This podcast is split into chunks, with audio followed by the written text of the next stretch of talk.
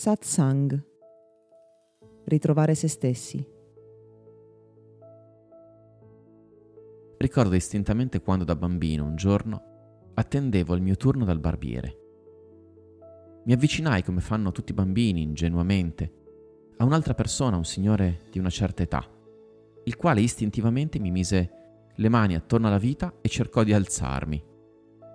Ricordo in quel momento il viso terrorizzato di mia madre, che benché fosse a pochi metri di distanza, in qualche modo scorse una minaccia in quel gesto. Un evento come quello può aver lasciato dentro di me un segno come è necessario aver paura delle persone intorno a noi, o è necessario aver paura degli sconosciuti, o ancora è necessario aver paura delle persone anziane. In quell'istante, per di più, mia madre disse Marco, vieni qui, con voce severa. E io ricordo distintamente la sensazione di impotenza legata al fatto che i miei piedi non toccavano terra e non potevo decidere di muovermi. Mi sentii persino in colpa, come se io avessi fatto qualcosa di male. Lo ricordo ancora distintamente. Questo è il modo naturale di funzionare del nostro cervello. Creare associazioni che in una frazione di secondo ci fanno sentire come reagire di fronte agli stimoli della vita. Non è ovviamente un processo razionale, ma di imprinting emotivo. Ciò che vediamo, ciò a cui assistiamo, mentre in presenza di un nostro educatore o genitore proviamo una forte emozione, si associa indelebilmente e può modificare la nostra intera esistenza. Le tue reazioni quotidiane alla vita non sono veramente tue, ma vengono sostanzialmente dai tuoi genitori.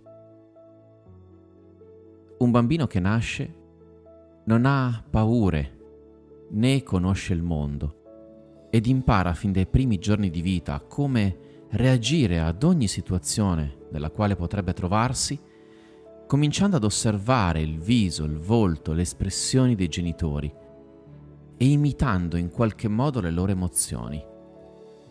Non conoscendo ancora il mondo, deve scoprire dalle persone delle quali può fidarsi come relazionarsi a ciò che gli accade non possiamo che dare per scontata la buona intenzione di un genitore che educa un figlio. Ma al di là di quell'intenzione, il risultato può essere devastante o estremamente arricchente. E al di là del perché ci possa essere questa grande differenza nel modo in cui siamo stati educati, quello che conta è che nel nostro percorso di consapevolezza ci ritroviamo a dover fare continuamente i conti con quegli schemi di reazione emotiva che abbiamo interiorizzato dai nostri genitori.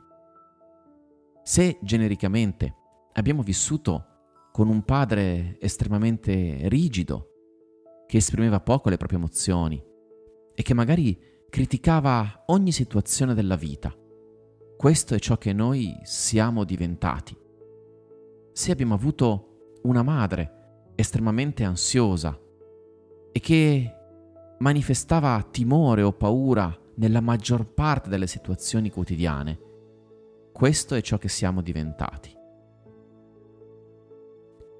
Questo è ciò che noi sentiamo, ma noi non siamo veramente le nostre reazioni, non siamo veramente il nostro carattere.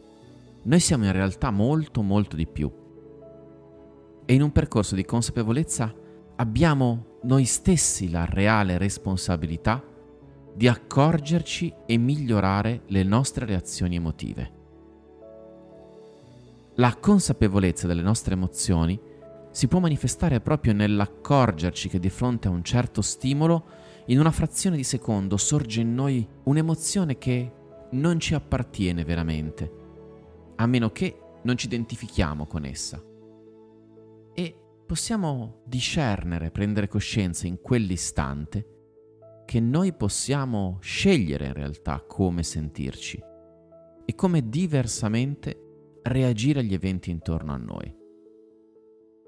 Il meccanismo naturale che vuole che il nostro cervello reagisca in un istante a tutte le situazioni intorno a noi serve per preservarci, ma quando crescendo, realmente diventando adulti e consapevoli, cominciamo ad accorgerci che tante delle programmazioni inconsce che abbiamo ricevuto, seppur in buona fede, per noi non hanno più senso, possiamo solo ringraziare chi ci ha passato quegli schemi, perché comunque lo ha fatto con la migliore delle intenzioni, ma cominciare a decidere come reagire, cominciando ad essere presenti in quello spazio che esiste fra ciò che accade e ciò che noi sentiamo.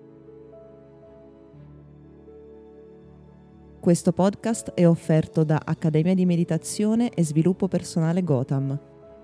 www.accademiadimeditazione.it